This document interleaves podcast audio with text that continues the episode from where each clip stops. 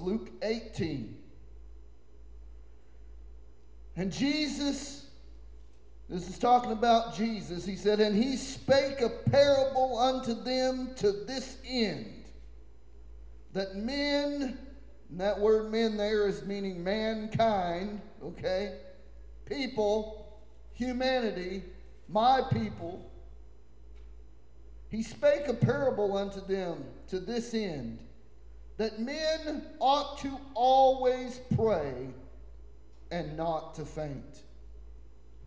You see, we live in a society of people who are fainting at the drop of a hat. We live in a society of so called Christians in churches today that are dropping out like flies, who are fainting, who are wearied, who are struggling, who are growing apathetic, and careless in their walk with Christ. And we wonder why in the world are people acting as they are? Brothers and sisters, I come here tonight to tell you that Jesus spoke this parable to them to this end that men ought to always pray and not faint.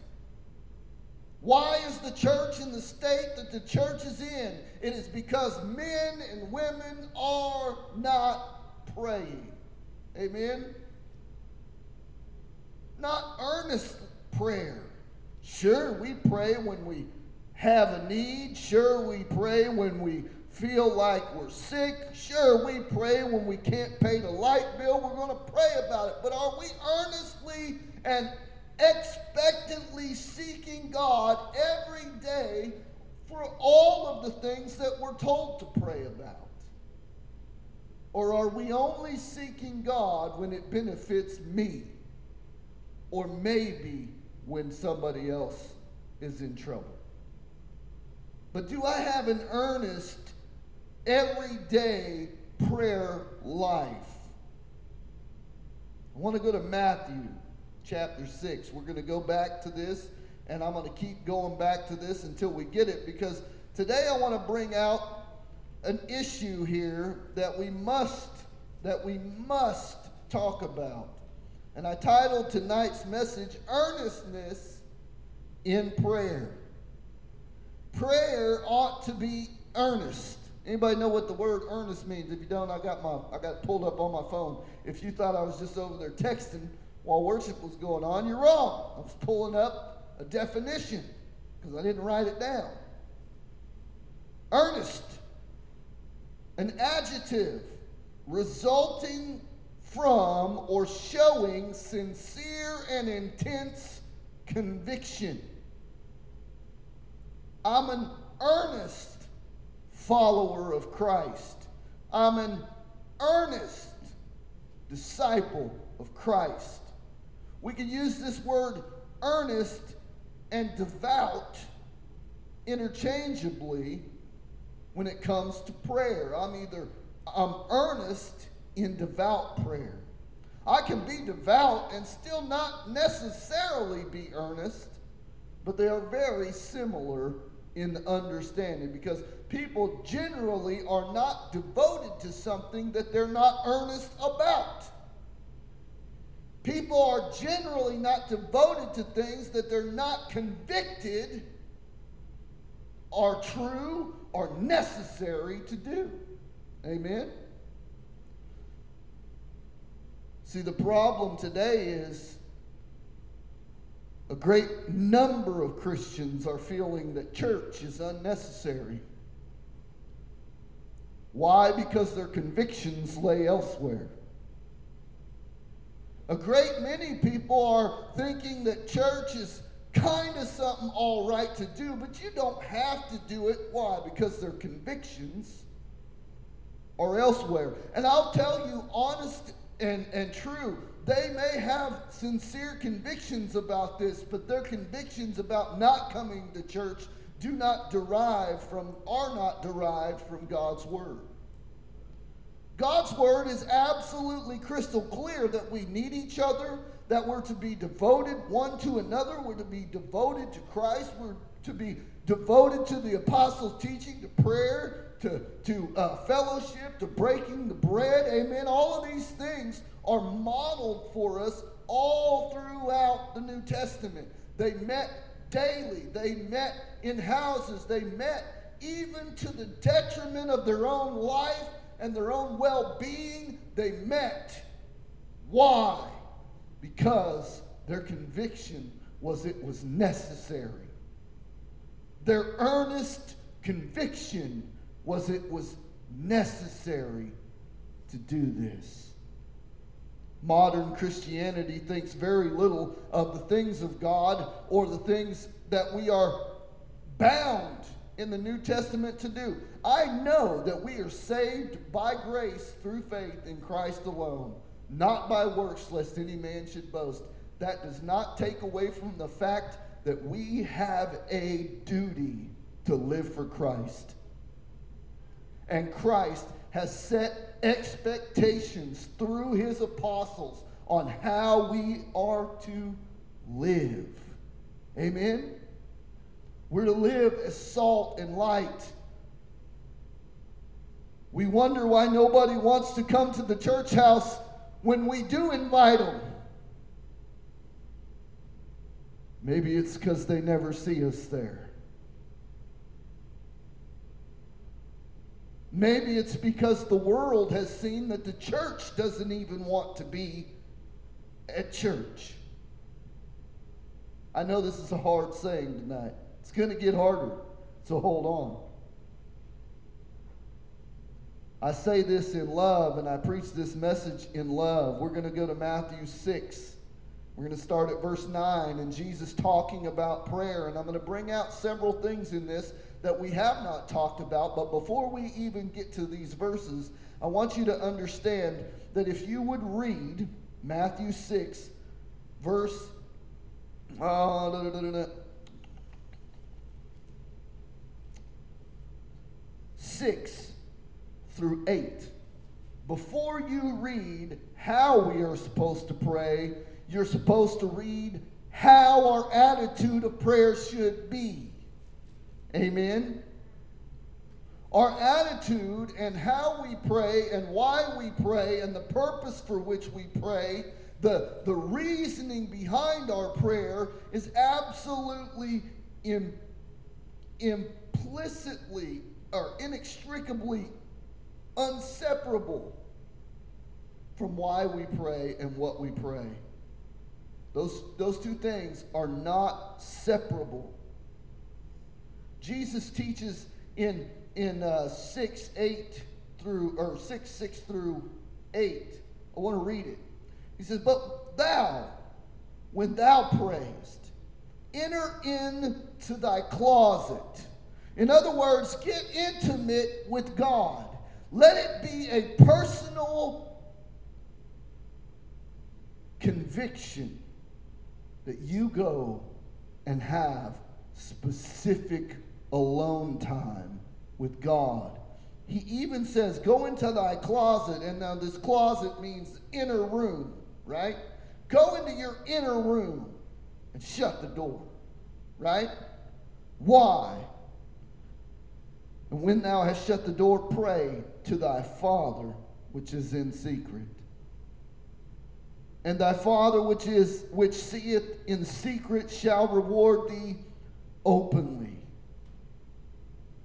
But when ye pray use not vain repetitions of the heathen do but they think that they shall be heard of their much speaking. Be not therefore likened unto them for your father knoweth what things ye have need of before ye ask him so here God is taking away selfish motivations for prayer.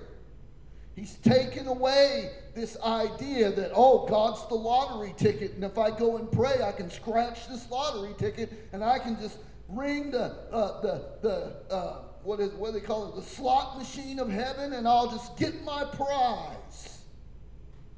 See, it's not about you. It's not even about the things that you need. What is prayer for? It's not just about you. And if your prayer life is just about you, you're praying wrong. This is not what we're told to do. Are we to bring our requests before God? Certainly. But that shouldn't be the main focus of your prayer. If we read this prayer and we come out of this prayer thinking that this is only about things that I need, then we haven't even read this prayer for what it's saying. Amen? This prayer starts off and finishes with God being glorified. Amen? Verse 9.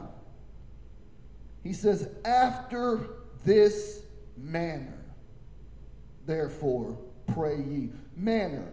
This manner. And that doesn't just mean say everything I just said.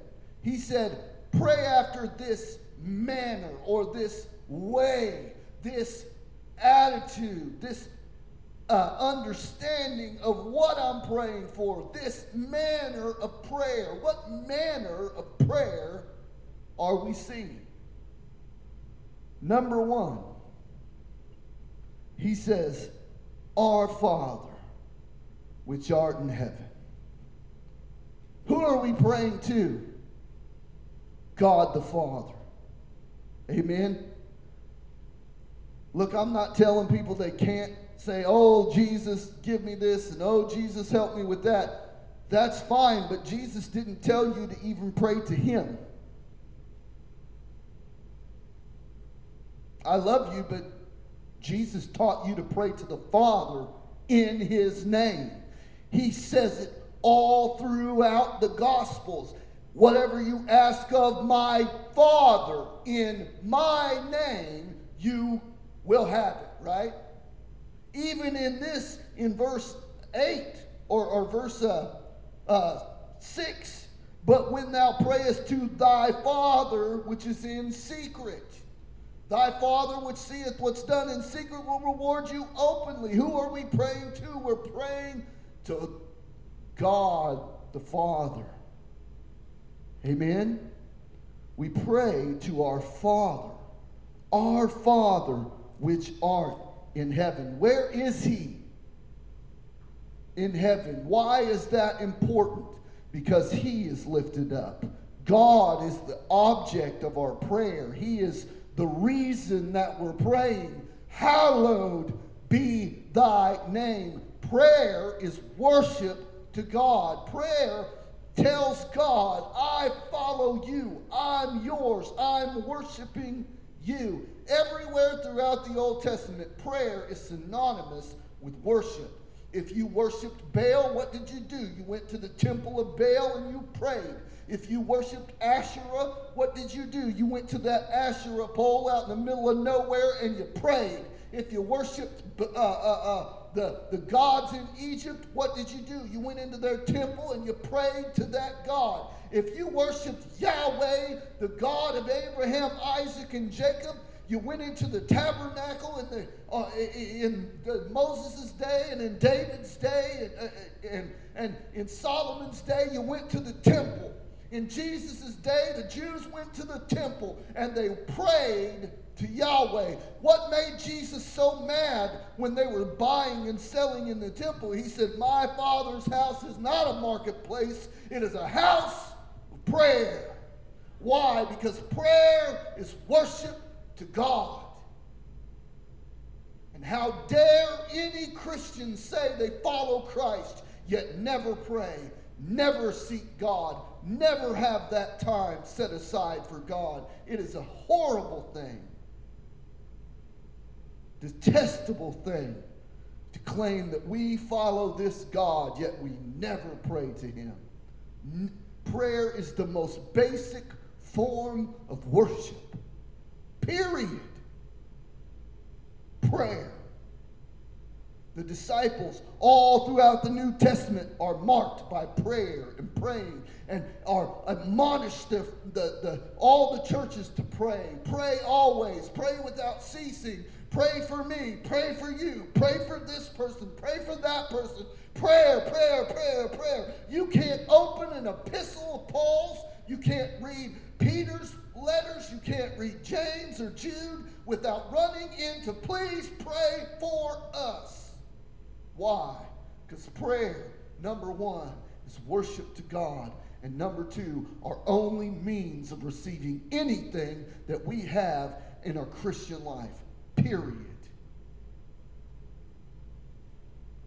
Prayer is what we're told to do when we're sick.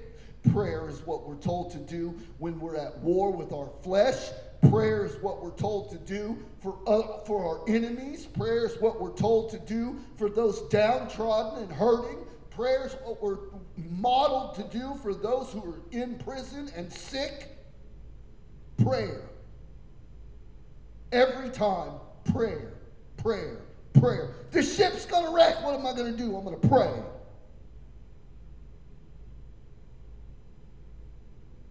I'm being put in jail. What am I going to do? I'm going to pray. Prayer is worship to God. Hallowed be thy name.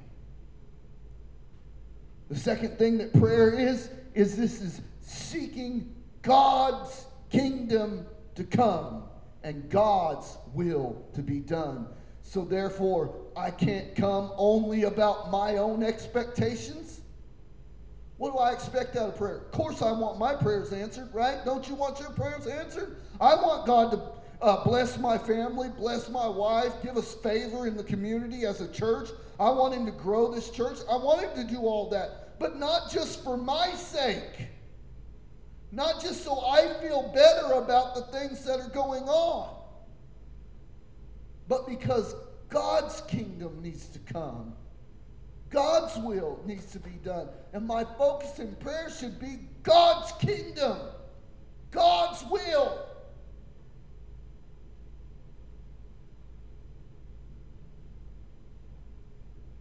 The Bible says that it's God's will, little children, to give you the kingdom. Luke chapter 12, verse 32. It is His will to give you the kingdom. Stop acting as if God is trying to withhold it from you. How do I get this? Jesus said, Pray this way Thy kingdom come. But if that's never part of my prayer life, if I'm never actually seeking God's will and praying, God, let your will be done. Let your kingdom come into my life. If I'm not doing that, how can I have any expectation without earnest prayer? Expecting God to move when you haven't asked Him to do anything is so foolhardy. It's so not modeled in Scripture. It's never modeled that the disciples, if they wanted to go to this town, that they just sit back and said, ah, we'll go over there. Maybe, maybe not. I don't know. They didn't just do that. They prayed. They sought the Lord about it. Even after Peter preaches a sermon, 3,000 people get saved. He gets put in jail. As soon as he gets out, what does he do? He said, We need to pray that the Holy Spirit would empower us and keep us uh, uh, filled up so we can go out and boldly proclaim the gospel. Nothing great in our community, in our church, in our life will happen outside of prayer, period. Thy will be done. Why do we pray, thy will be done? 1 John 5 14 says that we know that we will have whatever we ask of him if we're praying according to his will. You see, God's not out here to do your will for your life, Kyle. God's not out here to do Carmen's will for her life. God's not out here to do Mike's will for Mike's life. God's out here to have Mike do God's will. You see, we serve him, not the other way around. We don't serve, we or God doesn't serve us. We serve God, and we're here to do his will. And if Jesus Christ, the Son of God, did not come into this world to do his own will, but to do the will of the him who sent him, then our job is not to do our own will, but to do the one the will of him who sent me. Who sent me? Christ sent me. Christ sent you. If you're a born again believer, your job is to do Christ's will. And how will I have that if I don't even ask? Now we get to the portion of the prayer that does have to deal with us. Amen. Give us this day our daily bread. Amen. Yes, God does know the things that we have need of. Look at verse 8. Be, be therefore not likened unto them, for your Father knoweth what things you have need of before you ask him. God is ready, willing, and able to meet all of your needs and to help you in your life. He is. But it's going to be on his terms. And you don't it ain't Burger King. You don't always get the things you want. You don't always get it the way you want. That's why this part is before or after praying God's will be done. That's why this is after praying God's will be done. So now that I have sought God's will, now I can turn my attention to my life and the needs of my life. But when I pray, I must understand that God already knows what I have need of. And He's a good Father, and He gives good gifts. And if we, being evil, know how to give good gifts to our children, why would we think that God would not give good gifts unto them who believe in Him and seek Him? Amen. Matthew 4 4, you flip a page back.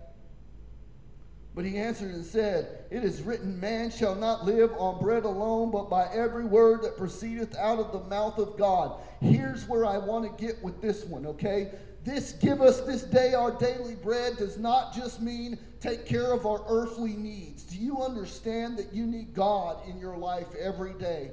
You need God, a, a, a, fresh, new, awakened experience with God every morning. So you're coming to God in prayer to receive your daily dose of mercy and grace that you're going to need for the next 24 hours to make it till the next morning, to, to live your life in a way that glorifies Him, that daily bread that's going to cause you to be salt and light, that daily bread that's going to cause you to pray and seek God and, and avoid temptation, because that's the next part of the prayer. Come on, somebody.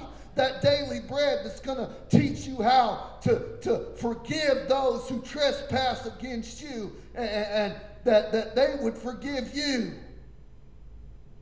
That God would forgive you like you're forgiving them. How am I going to do that if I don't have my daily bread? You understand?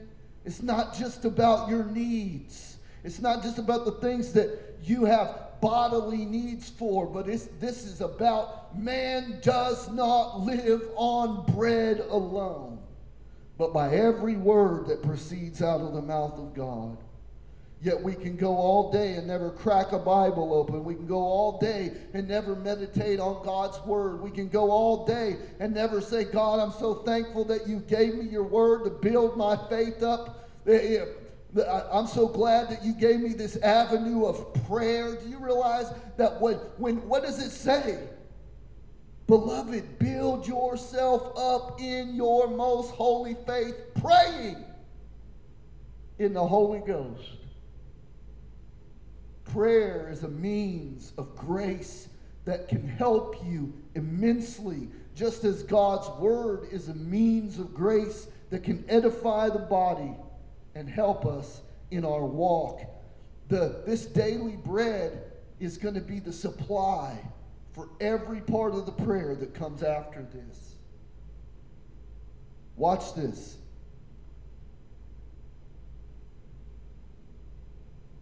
Give us this day our daily bread and forgive us our debts as we forgive our debtors. Now, so often we can get trapped in this, but if you wanted to skip down to verse 14 and 15, it says, For if we forgive men their trespasses, your heavenly Father will also forgive you. And but if you forgive not men their trespasses, neither will your Father forgive your trespasses. This is very important subject that God is teaching us that we ought to forgive as we have been forgiven. Amen.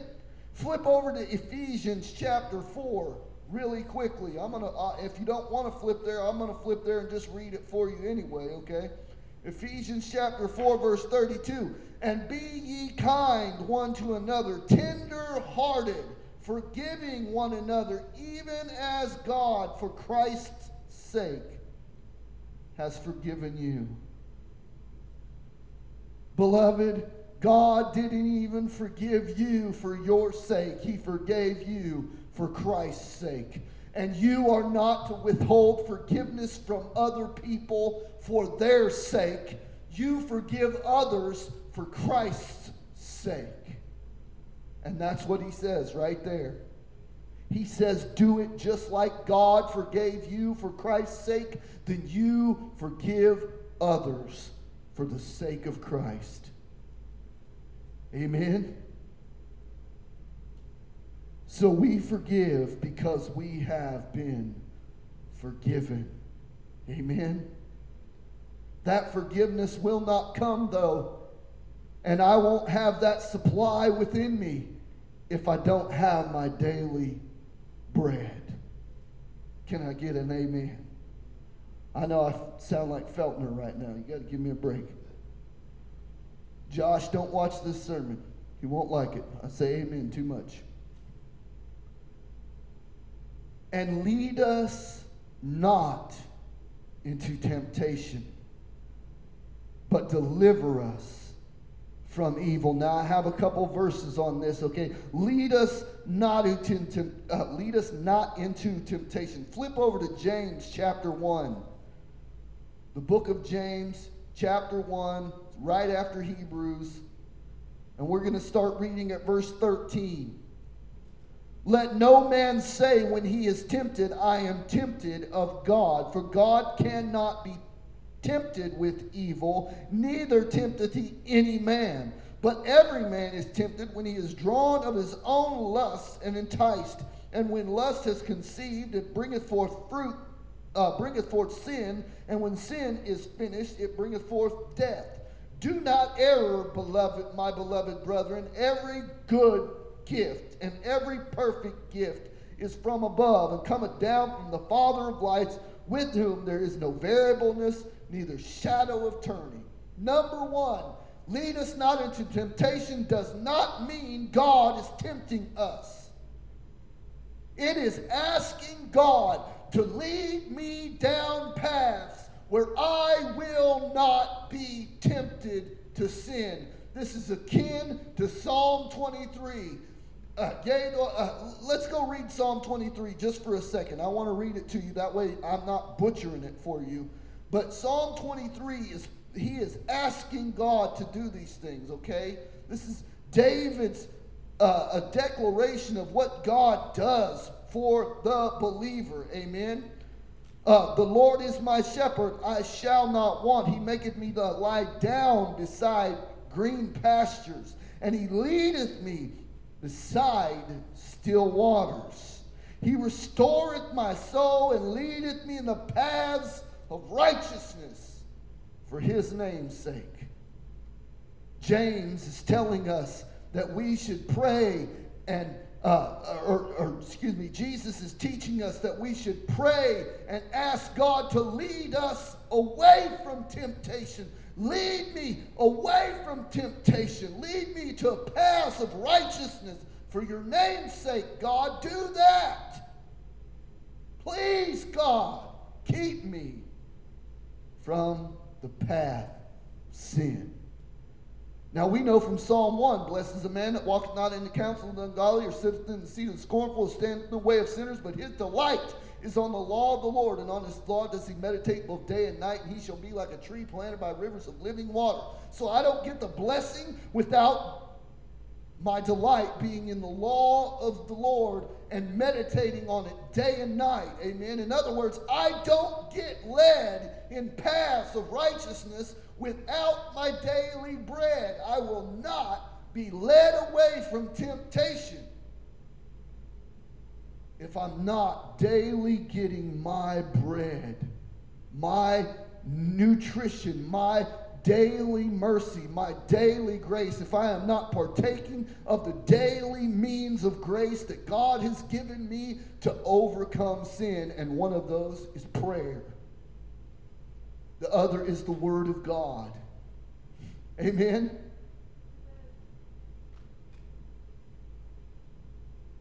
Matthew 4 1, Jesus says, uh, in Matthew 4 1, we see that, uh, not Matthew 4 1. Yeah, yeah, yeah. Matthew 4 1. Uh, flip over there real quick. I want to show you something. then Jesus was led up into the Spirit, uh, led the, up of the Spirit into the wilderness to be tempted of the devil. Notice that, yes, God led Christ by the Spirit into the wilderness, but God did not tempt Christ. Who tempted him? It says it. To be tempted of the devil. Yes, God will allow us to walk through temptation or testing, but He's not the one tempting us. It's either our own lusts or it's the devil or the world enticing our own lusts. Amen? Deliver us from evil. 1 John 1 9. 1 John 1 9. 1 John is right after 2 John, or right before 2 John. Not right after, because then you'd be in 3 John.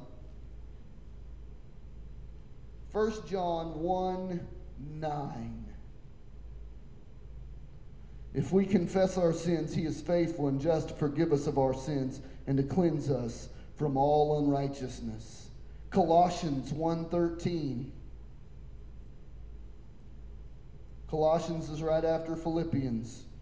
Colossians 1 verse 13 who hath delivered us from the power of darkness and hath translated us into the kingdom of his dear Son. Deliverance from sin only comes from Christ, period.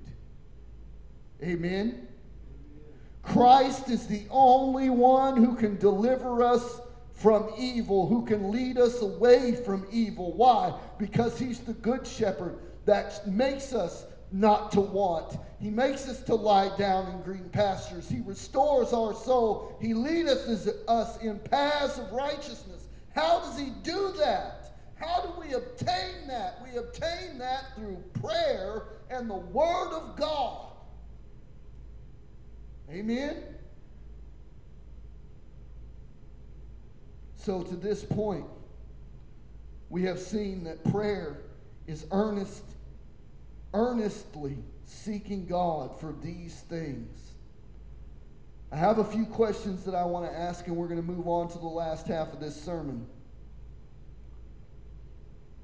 Are all of these that we've talked about so far glorifying God, understanding we're praying to God the Father, and it is worship to Him? Our prayer is a form of worship, and understanding that changes how we pray, why we pray, our intentions in praying. Amen? We're praying for His kingdom and His will to come and to be done.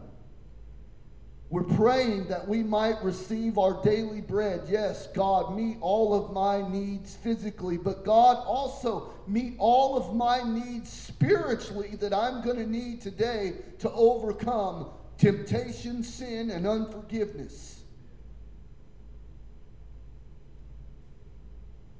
Forgive us as we forgive those who sin against us because you have already forgiven us. We should forgive them. Lead us not into temptation. Deliver us, God. Lead us in paths of righteousness and lead us away from temptation and deliver us, God. When we do fall short, forgive us Help us and keep us from doing evil, God. And we seen even in the case of Abimelech, God restrained Abimelech from doing sin and sleeping with Sarah. Amen? He restrained him. and God can restrain your sin. We end the prayer with this For thine is the kingdom, the power, and the glory forever. Why? Because it's His kingdom, it's His power, and it's His glory. That's who gets it's His kingdom because He's the king. It's His power, it's not mine. I will not be able to do any of this by my power. It has to be through Him. And three, it's for His glory and not for mine.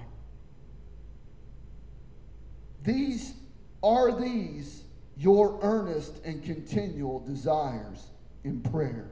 Is this what your prayer life consists of? Is your prayer earnest and continual? Now, I'm going to go through a few verses about earnest and continual prayer. So I want you to just bear with me. Some of these we have read several times, some of them not so much. But we'll go to Acts chapter 2. Obviously, this is a very uh, easy one to remember. Acts 2.42, and we already know what it's going to say, and I'm going to read it again anyway. And they continued steadfastly. The ESV on verse 42 says that they devoted themselves. Isn't that what it says?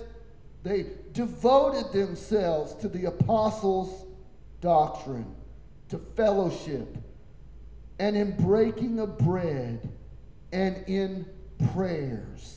Acts 2 42. Why would they devote themselves to these things? Why are these things so important for them to be devoted to? And we have already talked about it this devotion. Nobody's going to be devoted to something that they don't have the deep conviction that they should be doing it. Amen? So that deep conviction in itself is earnestness. Amen? That's what earnestness means. It means a conviction that you ought to be doing this. Amen? Let me read the definition of earnest one more time. That way we can get it really stuck down in our minds earnest, resulting from or showing sincere and intense conviction. Nobody's going to be devoted to something they don't have earnest, sincere, and intense convictions for. Otherwise, they won't be devoted. Amen? Why is the church not doing the things that it should be doing, it's because their earnest convictions are not in it. Their heart is not in it. Acts 12, verse 5. Peter goes to jail. He's in jail. What's happening?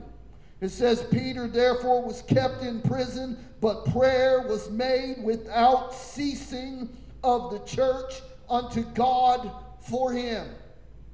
Now, I want you to get this. This word prayer, when it says prayer right there in the middle of verse 5, this word doesn't just mean prayer like regular prayer. It's, it, it, it could mean intense or instant or earnest prayer was made. Earnest, intense, instant prayer. Instantly, they were earnestly praying for Peter. Why is this their first reaction? Because they know that nothing eternal is ever going to happen. No miracle could ever be done without them seeking God. Do we need a miracle in our church? We honestly, unequivocally need miracles in our churches. But why, oh, why is the church still so silent in their prayer closet? 1 Thessalonians 5:17. I don't even need to turn there because all it says is pray without ceasing. Amen. Pray without ceasing. I think the King James might say pray continually. Right? Now I got to go look since I don't remember. 1 Thessalonians chapter 5, verse 17. What does it say? I want to I want to know um, it, pray without ceasing. That's what the King James says. Pray without ceasing. And now, finally, I want to go to Ephesians chapter 6. And we've all read this. We're going to go to Ephesians chapter 6, verse 18. Okay? Now, I want to show you something that you might not have thought of. Okay? You may not have thought about this when you've read the book of Ephesians. You may not have grasped this, but I want to make sure that you do so you know the importance of earnest prayer. Verse 17 or verse 18, excuse me, chapter 6 verse 18. Praying always. How often? Always. Praying always with all prayer. And the ESV says all kinds of prayer and supplication in the Spirit, and watching thereunto with all perseverance and supplication for all the saints. Okay? Why is he saying pray always and do this? Why? Because they've just been told to put on all the armor of God, right? Isn't that what just happened just before this? Flip back. Uh, or just go up here to verse 10. He says, Finally, my brethren, be strong in the Lord and the power of his might. Put on the whole armor of God. Why? Why am I putting on the whole armor of God? That you may, eh, you may be able to stand against the wiles of the devil. For we wrestle not against flesh and blood, but principalities and against powers and against the rulers of darkness in this world, against spiritual wickedness in high places. Wherefore, take unto you the whole armor of God, that you may be able to withstand in the evil day, and having done all to stand.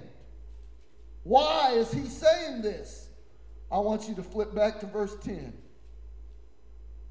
There's, there's something that you need to get, and I need you to get this tonight. I need it to sink in. I need the people watching on Facebook to get this. I need it to sink into their brains where you don't forget this.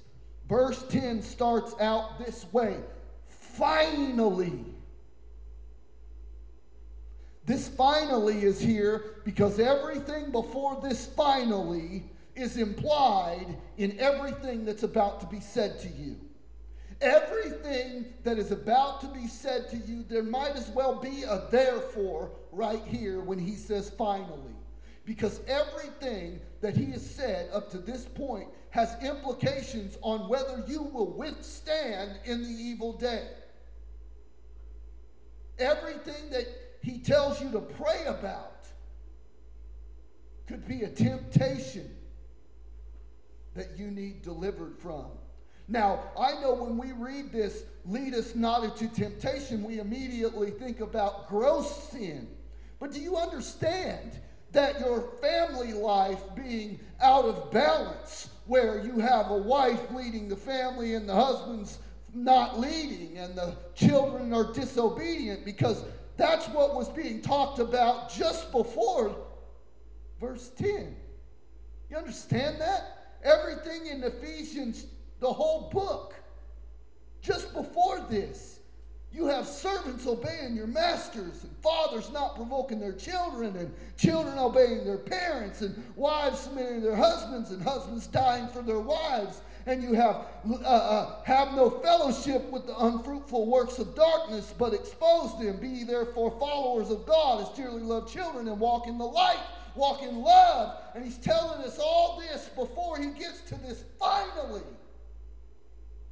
You see, because brothers and sisters, most of you aren't out there killing people or committing adultery or, or fornicating. Most of you are not out there physically committing these other sins. But do you not understand that any violation of God's law is a sin? So when fathers are exasperating their children, it is sin. When husbands are not loving their wives like Christ loved the church, it's a sin.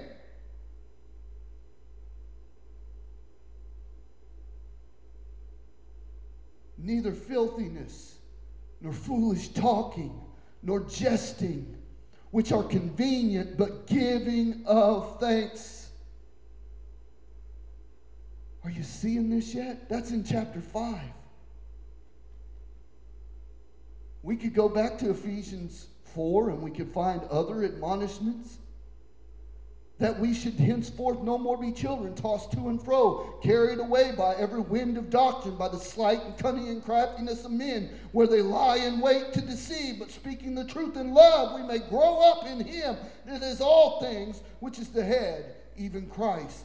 You see, the tendency is going to want to be to neglect the gathering together of the saints, is the custom of some. The tendency is to not want to love one another. The tendency is to not want to do these things. And yet, we're so apathetic and we're so undevoted and we're so unearnest in our prayer that all our prayer really is is God help me, God fix me, God bless me, and I don't care about anybody else. And that church thing really doesn't matter, and that living holy thing really doesn't matter, and that loving my wife thing really doesn't matter, and me being a good example out in the community doesn't matter because really it's just me and Jesus, and you guys need to leave me alone. But that's definitely, definitely why he's given this admonishment. That's why he's telling us this. Let's read again. Verse 10 Finally, my brothers, be strong in the Lord and the power of his might, and put on the whole armor of God that you may be able to stand against the wiles of the devil. You see, because the devil isn't going to come and trick you, Christian, into doing gross sin most of the time. It's going to start out by little things. Hey, don't listen to your mom. You don't have to do that. That's just the pastor. You don't have to listen to him. That's that's just oh, you know, God has grace. You don't have to follow that verse. Shame on us. That kind of understanding, that kind of thinking that it's only gross sin that he's telling us to lead us not into temptation. See, the temptation is to be apathetic. The temptation is to not want to come to church. The temptation is to want to stay home. The temptation is not to talk to that person in line. The temptation is not to put myself out there and invite somebody to church. Amen? That's normally the temptation is to not do those things. And to him who knows to do good and does it not, it is sin.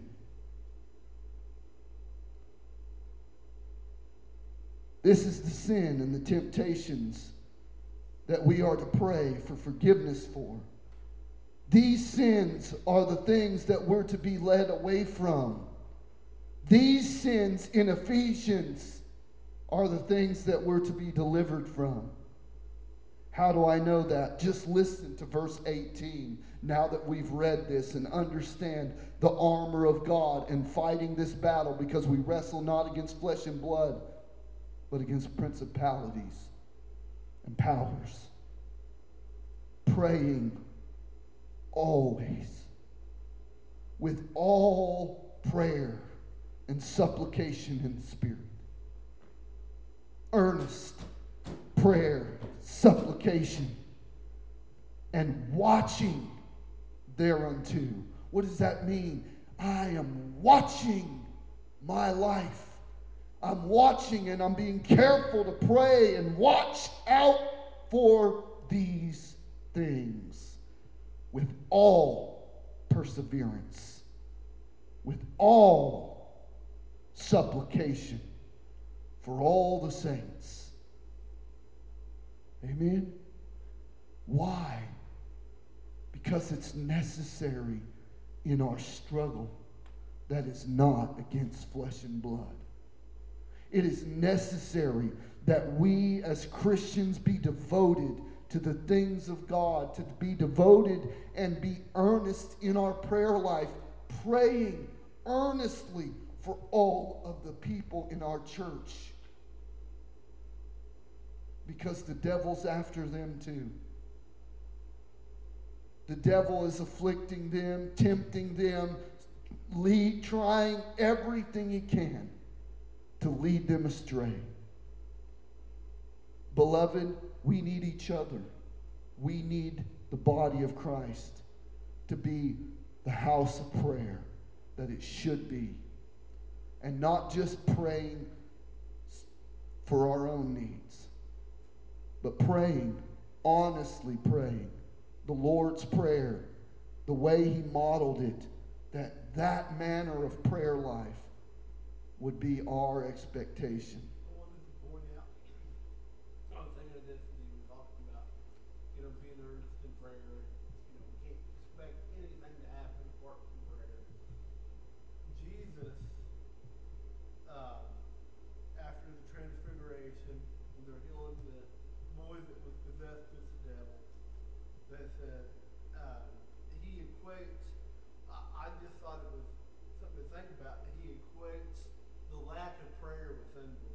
Mm-hmm. He says, uh, O faithless and perverse generation, how long shall I be with you? How long shall I suffer you? Bring him hither to me. And Jesus rebuked the devil, and he departed out of him. And the child was cured from that very hour. Then came the disciples to Jesus apart and said, Why can we not cast him out? And Jesus said unto them, Because of your unbelief. For verily I say unto you, if ye have faith as a grain of mustard seed, ye shall say unto this mountain, Remove, and hence to yonder place it shall remove, and nothing shall be impossible unto you. Howbeit, this kind goeth out not, but by prayer and fasting. Amen. So I just thought that, that was interesting how he links that. So he said several things. Prayer with unbelief. If, uh, if that's what he's doing. Yes, yes. Because of your unbelief because you weren't praying, you weren't seeking me. Because when we when we're failing to ask God for the things that He has told us to ask Him for, we are failing to believe that it is His will to give us those things. Amen. Amen. When we when we fail to ask God for the things that He told us to ask for, we are walking in unbelief, saying we don't believe that God will give me the things that I'm praying for. This kind comes not out but by prayer and fasting. Why? Because prayer is what was needed. And Jesus, before he ever created, or excuse me, that's a bad choice of words. Jesus, before he ever did a miracle, before he ever performed a miracle, nearly every time he has been off praying and come and done that miracle. And he knew the source of that power. Amen. I think it's getting worse for us today because we just live in this age of just instant gratification. We think, you know, that's where really all this, well, now we just got to claim it and, you know, get it type of thing. Let's not pray about it. Let's just claim it because that's so much easier than having to wait. That's so much easier than having to seek God for it and realizing that uh, we have to pray, we have to be conformed to His will so that we don't have to spend it on our own pleasures. And it's That's tough right. to wait because we are so self-wired because of sin. We are so wired because of sin that we want that instant gratification. We want to be our own Savior. We want to have all the answers. We want to be able to fix all of our own problems. And Christ well, has said that's we must ask the Father. Right, and that's the whole point of the Lord's Prayer is the manner in which you pray it. After this manner pray ye. Why? Because I know that I can't do it. I know that I don't have it in me to do it, but I know who to go to. And God is the source. God's the only source of salvation, help, mercy, grace, anything that I need. I have to go to God. This church needs people on their face, going before God, seeking God, and then going out there and doing what God told us to do. Amen.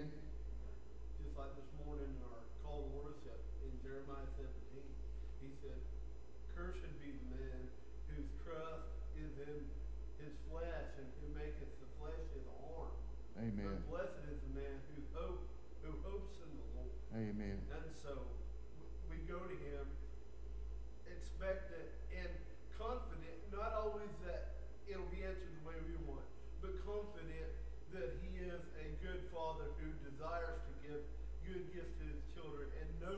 happening. Right. Well, and that's the thing. See, once you understand you're praying for God's will and His kingdom, then that takes the earnest uh, that that takes the onus of you having this false expectation off of you. You know what I mean? People have all these false expectations because they think it's about them. But it's not always about you. It's about God's will, God's plan, and us finding what that is. Amen. Let's pray. Father God, we thank you for your word. We thank you, Lord, that you loved us enough to give us your word, that you loved us enough to send your son to die on a cross and to save all those who would believe. God, I pray that you would help us. Help us to pray with earnest expectation, with earnest conviction and devotion.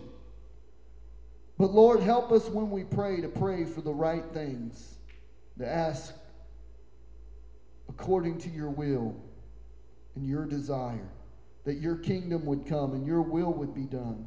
And when we do, God, help us to walk out this faith and live it in front of other people. Help us share the hope that is within us and give an answer to the reason that we have that hope. I pray, God, that you would do all of these things that we have talked about tonight, that you would help your church to pray.